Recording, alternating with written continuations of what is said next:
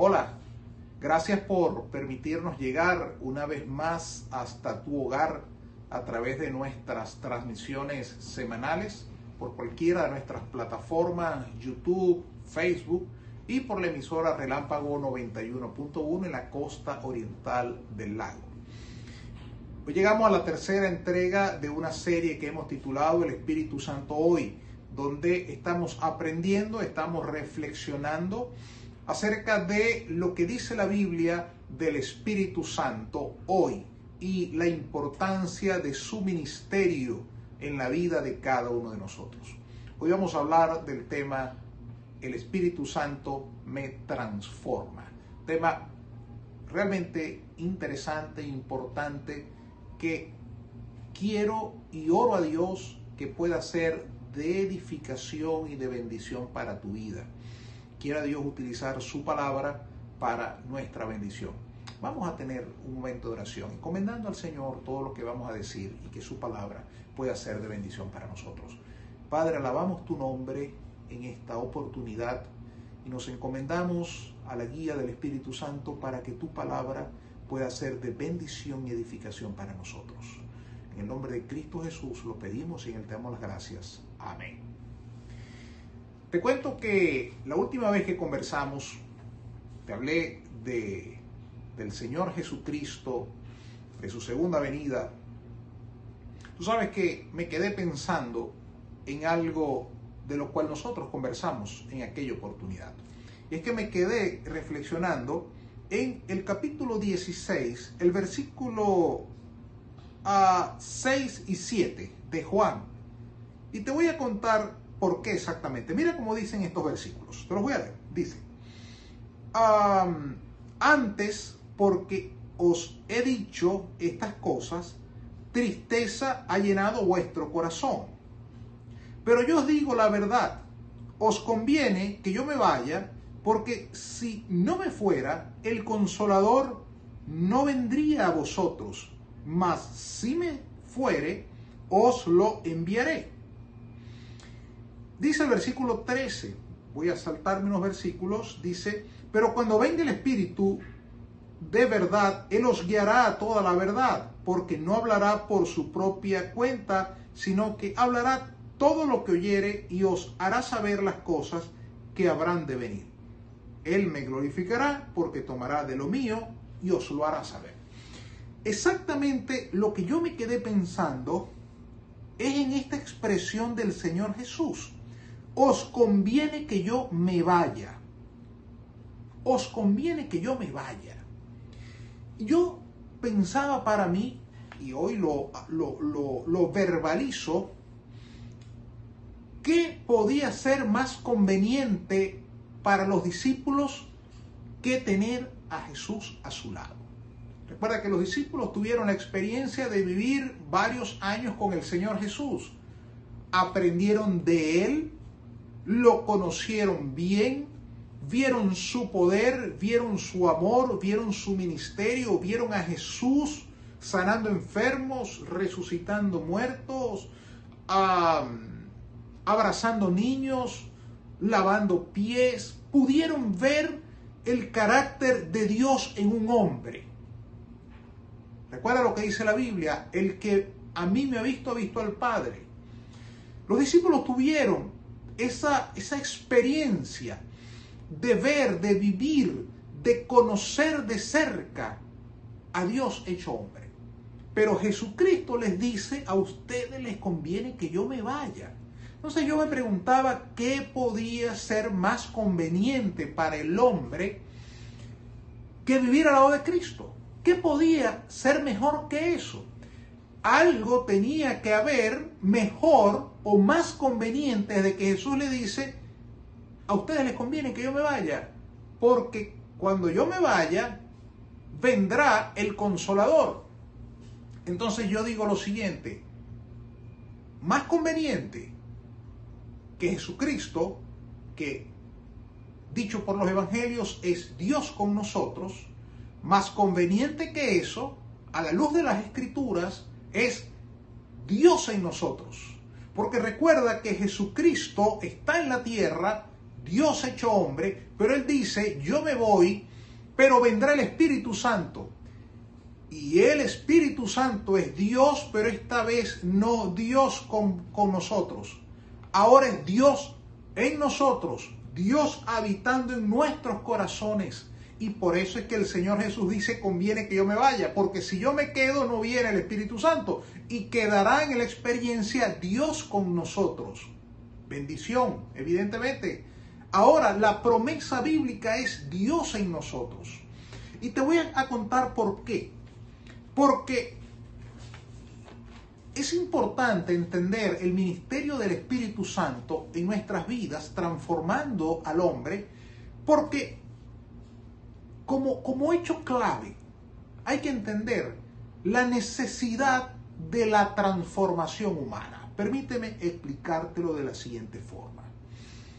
El hombre, desde su caída, desde la caída de Adán, allá en el huerto, el hombre quedó destituido de la comunión con Dios. Se fracturó la relación entre Dios y el hombre. Se estableció un abismo entre Dios y el hombre. El corazón del hombre se dañó irremediablemente. Se echó a perder sin manera de corregirlo. De tal manera que el corazón del hombre, de, de lo más profundo de su ser, lo que emana es maldad, es pecado, es abominación y lejanía de Dios. Por lo tanto, el hombre que buscaba acercarse a Dios se daba cuenta de su condición profunda del corazón. Por eso David, el rey David, una vez que ha pecado y que ha fallado estrepitosamente, en un salmo donde él reflexiona de toda su condición y dice, en pecado fui concebido, cometí errores, y donde le pide a Dios, lávame todo, lávame cada día más y purifica mi alma. Él hace allí una oración profunda que evidencia la necesidad humana de un cambio interior. Y David dice en el Salmo 51, que te lo voy a leer porque es un salmo importante para entender todo lo que estamos hablando y lo que hablaremos. El Salmo 51 dice de la siguiente forma, versículos 10 y 11, mira cómo dice. Dice así, crea en mí oh Dios, un corazón limpio y renueva un espíritu recto dentro de mí. Lo que David le pide a Dios es, hazme de nuevo. Crea en mí un otro corazón, porque con este corazón dañado, corrompido, cuando hago el esfuerzo de buscar, de buscarte y de acercarme a ti, mi corazón dañado ciertamente me va a mantener lejos de ti. Esa era la necesidad del hombre. Dios entendiendo la necesidad humana de un cambio interior radical que no fuese pañitos de agua tibia, sino que en realidad transforme al hombre desde lo interior de, su alma, de su corazón, Dios promete que ese cambio de corazón algún día se daría. Ezequiel, capítulo 36, que te lo voy a leer rápidamente, Ezequiel capítulo 36, versículos 26 y 27, contienen esa promesa. Dios que lo sabe todo, sabe lo que el hombre necesita y sabe que el corazón del hombre está dañado, está corrompido, pero, pero, pero irreparable, como el motor del carro que ya no tiene reparación, hay que hacerlo nuevo, así estaba el corazón del hombre. Y Dios en Ezequiel capítulo 36 hace una promesa poderosísima para nosotros. Dios dice lo siguiente, mira bien esto, dice, os daré corazón nuevo y pondré espíritu nuevo dentro de vosotros y quitaré de vuestra carne el corazón de piedra y os daré un corazón de carne y pondré dentro de vosotros mi espíritu y haré que andéis en mis estatutos y guardéis mis preceptos y los pongáis por obra. Dios sabiendo la, la condición humana dice, yo voy a darles un corazón nuevo y voy a colocar dentro de ustedes el Espíritu Santo. La única manera de lograr un cambio de conducta trascendente, radical en el hombre, era transformarlo desde lo interior, desde el corazón. Y esa es la promesa que hace la palabra de Dios. En consecuencia, en consecuencia,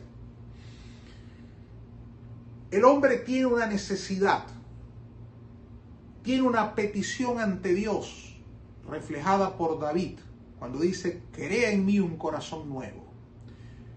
Dios conoce la realidad del hombre y promete que en algún momento de la existencia humana ese cambio interior del hombre se iba a producir. Dios iba a quitar ese corazón dañado, corrompido, carcomido, petrificado por el pecado, que ya no tenía reparación, Dios lo iba a quitar, iba a colocar un corazón nuevo. Por eso Jesús, hablando con un maestro de la ley, como era Nicodemo, le dijo, os es necesario nacer de nuevo. Si no naces de nuevo y Dios no opera en ti un nuevo nacimiento, no podrás ver las cosas de Dios, no podrás ver las cosas del Espíritu, no podrás establecer una comunión correcta con Dios. La única manera es nacer de nuevo. Y esa es la promesa bíblica. Fíjate, fíjate algo bien importante. Está demostrado que el hombre como ser humano, te estoy hablando del hombre natural. Guárdame ese concepto allí, el hombre natural. Guárdalo, porque más adelante te voy a explicar algo con relación a eso. El hombre natural, para lograr cambios en su interior, necesita trabajar a lo interno. ¿Qué te quiero decir con eso? La psicología, programa de coaching, todo lo que tiene que ver con conducta humana te enseña que el cambio de conducta no puede ser superficial, tiene que venir de adentro. Tú puedes hacer muchos ejercicios para tratar de ver las cosas distintas, pero si tú realmente no lo ves distinto, si tú no cambias la forma como piensas, los juicios que tienes, probablemente esos cambios no sean importantes, no, no se lleguen a concretar y eso en la conducta. Imagínate lo espiritual, que es mucho más profundo. Lo espiritual, el hombre nunca, por favor, escúchalo bien, nunca, jamás, por mucho esfuerzo que haga en lo espiritual, el hombre va a poder establecer una comunión con Dios a menos que su corazón cambie. Mira, yo creo en el cambio de conducta humana, yo lo creo, lo creo eh, lo, predico. Yo, creo que el hombre puede superar muchas cosas. Yo creo que el hombre puede, haciendo esfuerzos eh, humanos, mejorar eh, notablemente y, tener, puede separarse de hábitos, puede hacer cosas increíbles realmente. Yo lo creo. Ahora, eso es una verdad. Yo la creo, te repito. Pero jamás el hombre podrá hacer algo para establecer la comunión perdida con Dios. Nunca. Nunca. Porque ya el pecado dañó. Y la única manera es que ese corazón cambie. Y por eso entonces era necesaria la venida del Espíritu Santo. Y por eso la promesa de Jesús cuando dice, necesito irme. A ustedes les conviene que yo me vaya. Porque cuando yo me vaya, vendrá el Espíritu Santo habitar en ustedes.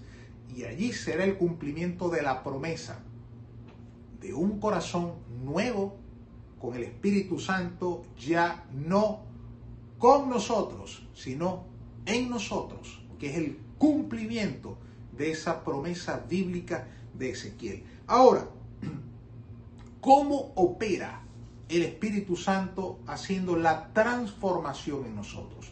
Lo primero que te expliqué es que el Espíritu Santo produce en nosotros un nuevo nacimiento y ese es el cambio trascendente, ese es el cambio radical. Nos coloca de una posición de muertos espiritualmente a darnos vida. Nos coloca en la posición de condenación a la, condena, a la posición de vida eterna. Nos coloca en la posición de enemigos a hijos de Dios. Esa es la primera gran obra transformadora que hace el Espíritu Santo en la vida del hombre.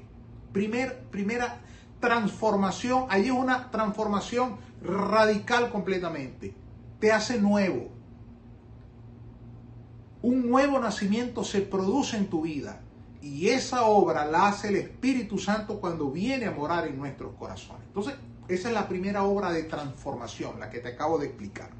Ahora, una vez que esa obra milagrosa, como es el nuevo nacimiento, la regeneración del hombre, producto de su fe en Jesucristo, y producto de la morada del Espíritu Santo en nuestros corazones, conocidos por otros como el bautismo del Espíritu Santo, cuando el Espíritu Santo viene a nosotros, de allí también se produce una obra transformadora del Espíritu Santo que va sucediendo en el tiempo y que te la explico a continuación. Lo primero que allí te quiero mostrar es que el ministerio del Espíritu Santo para transformar nuestras vidas es un ministerio clave. ¿Por qué? Porque el Espíritu Santo te va a enseñar, te va a enseñar la voluntad de Dios. Y lo vamos a ver a continuación.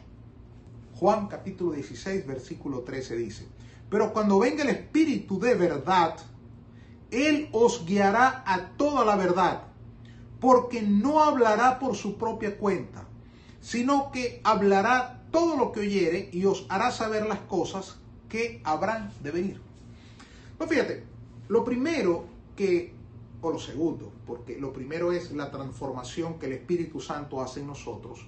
Lo segundo es que una vez que tú has nacido de nuevo, que, que el Espíritu Santo te ha transformado, que ha quitado tu corazón de piedra y te ha dado un corazón nuevo, Allí comienza en el creyente un caminar diario con el Espíritu Santo. Y ahora el Espíritu Santo dentro del creyente comienza un ministerio de transformación a través de la palabra de Dios. Porque la verdad está en la palabra de Dios. Ahora bien, el ministerio del Espíritu Santo es ayudarte a entender la palabra de Dios para que la palabra de Dios te transforme con su enseñanza. Fíjate lo que te voy a comentar a continuación. Probablemente tú que me escuchas hayas leído muchos libros en tu vida. A lo mejor hayas leído poco, no lo sé. Pero sí te digo algo. Y por favor, pregúntate lo que te voy a decir. Tú que conoces a Cristo como tu Salvador personal. Cuando tú lees otro libro de tu profesión, de historia, una novela, lo que sea, yo soy eh, fanático de Gabriel García Márquez, por ejemplo, me gusta mucho cómo escribe, leo sus su artículos, me gusta leer la prensa, X, Y Z, libro de mi profesión, no vinimos a hablar de eso, solamente te lo digo como referencia. Cuando tú lees algo cualquier tipo de libro, de literatura, buena, excelente, ah, sientes lo mismo que cuando lees la Biblia. Es el mismo impacto, es la misma enseñanza, es la misma instrucción. No, jamás. Porque aquel es un libro escrito por el hombre. La Biblia es el texto divino escrito por hombres inspirados por el Espíritu Santo. En consecuencia, cuando tú lees la Biblia, estás leyendo la inspiración del Espíritu Santo a distintos escritores, pero que como ahora el Espíritu Santo vive dentro de ti, te da la instrucción, te da el conocimiento, te da la interpretación para que Dios pueda enseñarte a través de la Biblia. Por eso cuando tú vas al texto sagrado, tú sientes que Dios te está hablando. Por eso cuando tú lees la Biblia, jamás lo puedes comparar con otro libro. Porque ese es el instrumento que Dios está utilizando para enseñarte, para formarte, para instruirte, para redarguirte, para decirte, mira, por donde vas no es el camino. Apártate de allí. Otro libro de autoayuda quizás te dé algún tips, quizás te, te pueda ayudar, lo, lo entiendo, lo comparto, quizás algunos libros nos han sido de mucha utilidad, pero nunca como la palabra de Dios. Porque es la palabra de Dios la que parte el alma en dos. Y ese efecto de partir el alma, de redarguir, de enseñar, de decirte, caramba Dios, Dios me está hablando, entiendo la voz de Dios al leer su palabra, Dios me habla, Dios me edifica, Dios me purifica, Dios me transforma. Esa obra la hace el Espíritu Santo. Quizás no lo sabía y decía, bueno, yo, yo cuando voy a la Biblia es otra cosa, claro que es otra cosa, porque es el texto sagrado inspirado por Dios, pero a la vez guiado por el Espíritu Santo para tu edificación personal. Y allí el Espíritu Santo te está transformando. Cuando Él te ayuda a entender la palabra de Dios y Él te muestra algo y tú vas a la Biblia buscando algo y lo consigues, ese es el Espíritu Santo ayudándote a entender la voluntad de Dios a través del texto sagrado. Ese es el segundo ministerio del Espíritu Santo en su hora de transformación al creyente. Hacerte entendible, hacerte edificativa, hacer que se cumpla en ti lo que decía el salmista, lámpara es a mis pies tu palabra. Ese es el ministerio transformador del Espíritu Santo, ayudarte para que la Biblia sea lámpara para tu camino. Ese es el segundo ministerio del Espíritu Santo. El tercer ministerio del Espíritu Santo lo encontramos en Gálatas. Gálatas capítulo 5, nos vamos un poquito más allá del, Evangelio según San Juan. Y nos vamos al capítulo 5 de Gálatas, porque el capítulo 5 de Gálatas, por razones de tiempo, no lo podremos estudiar como nos gustaría. No obstante, ah, quiero extraer de aquí dos ideas claves del ministerio del Espíritu Santo. La primera idea la encontramos en el versículo 16, en los versículos 16 y 17 del capítulo 5. Dice así, digo pues, andad en el Espíritu y no satisfagáis los deseos de la carne, porque el deseo de la carne es contra el espíritu y el del espíritu es contra la carne, y estos se oponen entre sí, para que no hagáis lo que quisierais. Pero si sois guiados por el espíritu, no estáis bajo la ley. Por favor, lee con detenimiento después de esta conversación el capítulo 5, versículo 16 al 26 de la epístola de Pablo a los Gálatas. Llévatelo como tarea para tu casa. Solo te voy a tomar de aquí dos ideas claves que quiero que te lleves. La primera, el, ministerio transformador del Espíritu Santo hoy consiste, además de guiarte en la palabra de Dios, número uno, número dos, consiste en darte poder para resistir al o los enemigos. Escúchalo bien. A o a los enemigos. ¿Por qué? Porque el creyente tiene básicamente tres enemigos que atentan contra la vida espiritual cercana a Dios, conforme a la voluntad de Dios como nos gustaría tener a nosotros y más que a nosotros como Dios quiere que nosotros tengamos. ¿Cuáles son esos tres enemigos? Bueno, número uno, la carne que habita dentro de nosotros, el pecado que habita dentro de nosotros. Dos, el mundo, lo que te rodea, todas las cosas que ocurren a tu alrededor, evidentemente son insinuaciones, tentaciones, empujones a que peques, a que te apartes de Dios. Y en tercer lugar, Satanás, el, el enemigo, siempre haciendo ofrecimientos para que tú te apartes de lo que Dios quiere para tu vida. Entonces, para lograr una vida victoriosa frente a esos tres enemigos, Dios ha venido a morar en nuestros corazones. Y esa es la fortaleza espiritual para enfrentar esas tres adversidades o esos tres adversarios. Tu naturaleza estaba dañada.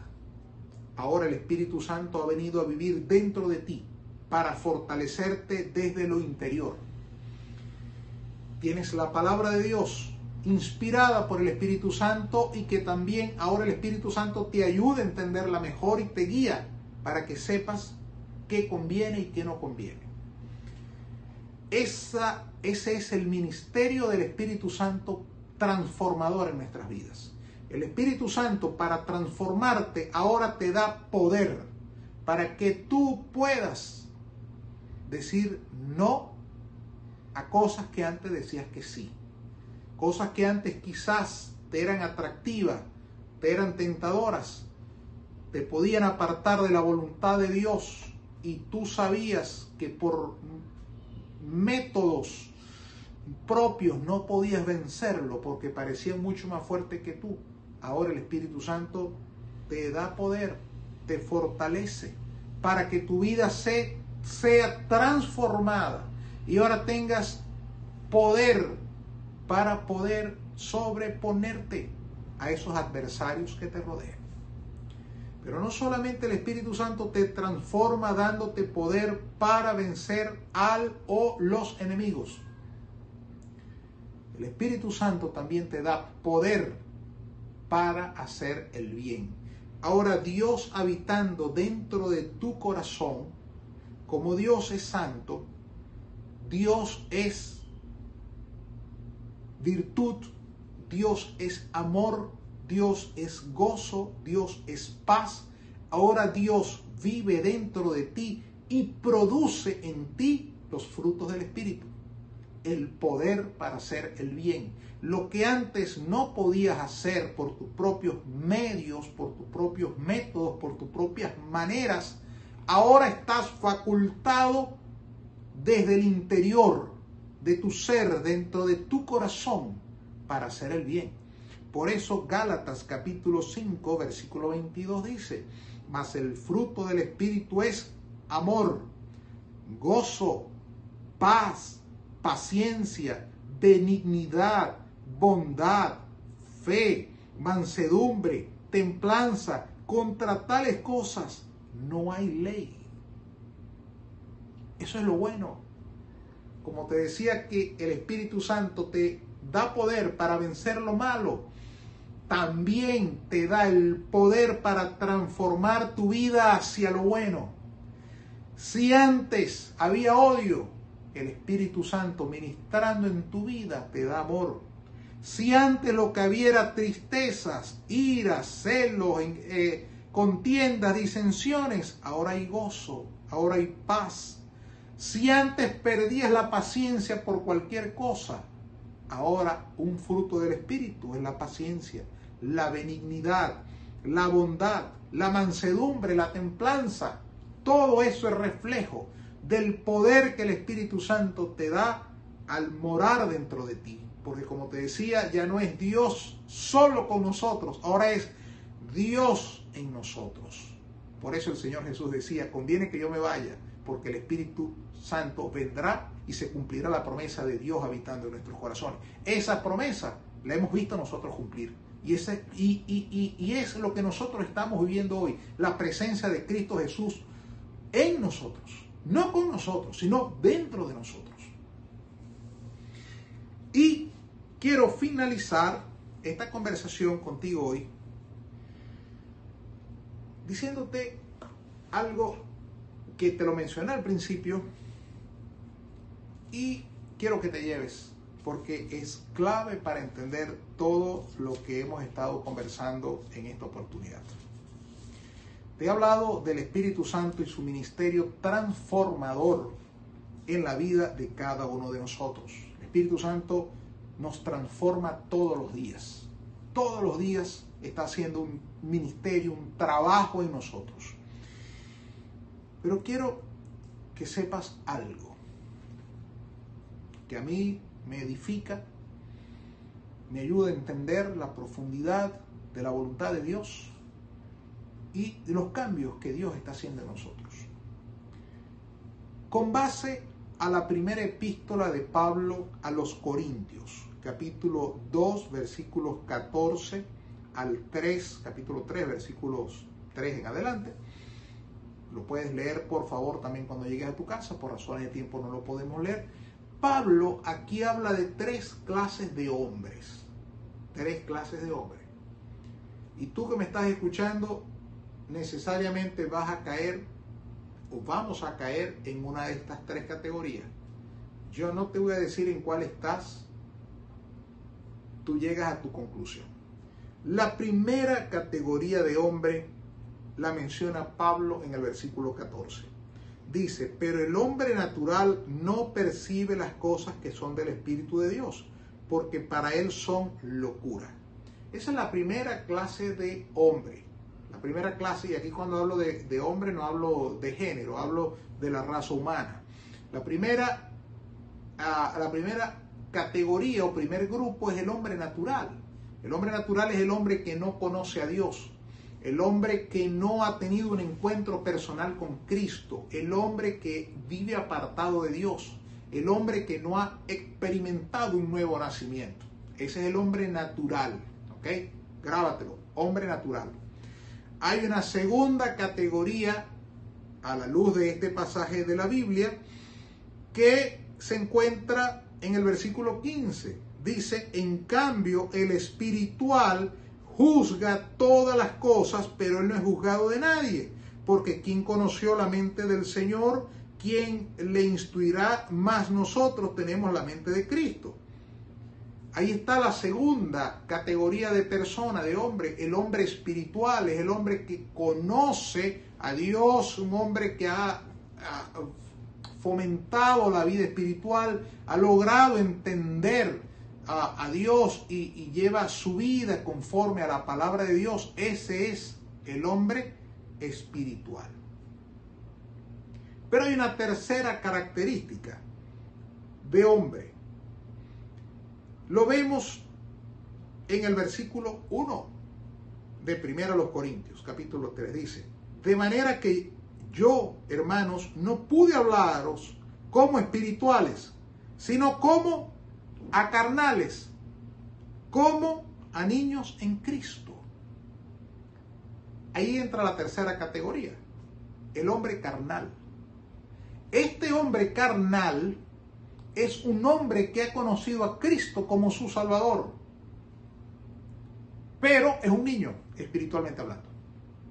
Dice la Biblia que no come vianda, sino que come comida para niños. Está comenzando en el camino. Y así lo, lo, define el apóstol Pablo, como el hombre carnal. Entonces, tres categorías. El natural, el espiritual y el carnal. ¿En cuál de las tres nos ubicamos nosotros? Yo tengo una, evidentemente. Tú tienes otra. Y el punto no es decirla o nada por el estilo, porque no es la idea del mensaje. La idea que quiero regalarte hoy y que quiero que te lleves finalmente es que si eres un hombre considerado como un hombre natural que no has conocido a Cristo, esta es una oportunidad para que conozcas a Cristo como tu Salvador. Y ahí entonces entran las otras dos características. El hombre carnal y el hombre espiritual. Ambos ya han sido redimidos por el Señor Jesucristo. Solo que este es un niño en la fe, este es un hombre maduro en la fe. Quien produce el cambio de llevarte de aquí hasta acá es el Espíritu Santo ministrando en tu vida y tú obedeciendo a la voz de Dios. No creas, por favor, que los cambios espirituales son algo que solamente se producen Dios ha dado todos los recursos, pero es tu decisión obedecer a Dios. Es tu decisión fortalecer tu vida espiritual. Es tu decisión alimentar el espíritu de tal manera que podamos hacer esa transformación del hombre carnal al hombre espiritual, que es la voluntad de Dios para nuestras vidas.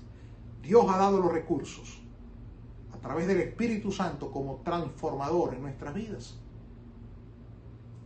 Tu responsabilidad, mi responsabilidad es vivir en el Espíritu, como lo dice la Biblia, fortaleciendo esa parte interior que Dios ha transformado en nosotros y que todos los días transforma. Si no conoces a Cristo, repite esta oración conmigo y abre tu corazón para que puedas invitar a Cristo a que sea tu Salvador. Señor Jesús, hoy acudo a tu presencia arrepentido por mis pecados, te pido perdón, te pido que hagas de mí una nueva persona. Transfórmame, cambia mi corazón. He entendido que no puedo ser salvo por mis propios méritos y hoy te pido que tú me guíes en todo camino. En tu nombre lo pido. Amén. Muchas gracias. Dios te bendiga.